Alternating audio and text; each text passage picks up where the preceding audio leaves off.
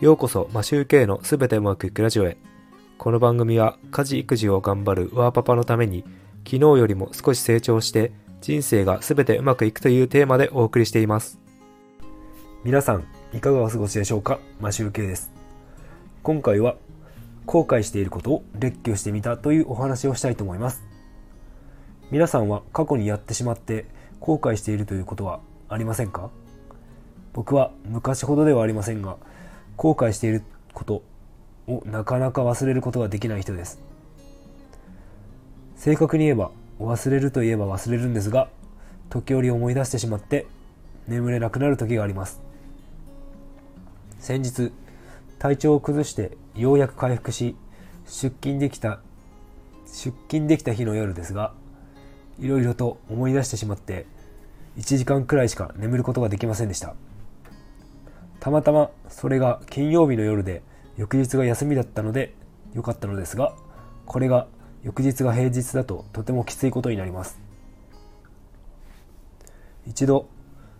考えてしまうと次から次へと思い出してしまうので悪いスパイラルに陥ります。そこでなんでこんなにいろいろと過去が思い出されてるのかわからないので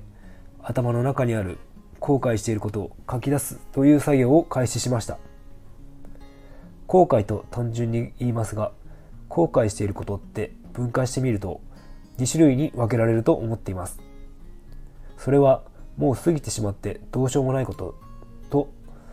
時間は過ぎたけど取り戻せることリベンジができることです。もうどうしようもないことは文字通りなので説明は割愛しますが取り戻せることは例えば取りたかった資格に再挑戦するとかです。これはあの時取れなかったけど今は勉強してリベンジで再挑戦が可能です。リベンジできることは別でまとめておいてリベンジしたいと考えています。問題はどうしようもないことの方です。これも頭から頭から出してスッキリさせられるか実験してみたいので書き出してみたいと思います。現在進行中なのでやってみてどうなっていくのか感想をお伝えしたいと思います。今回はこれで終わりたい終わりにしたいと思います。いつも聞いていただきありがとうございます。それでは今日もすべてうまくいく一日を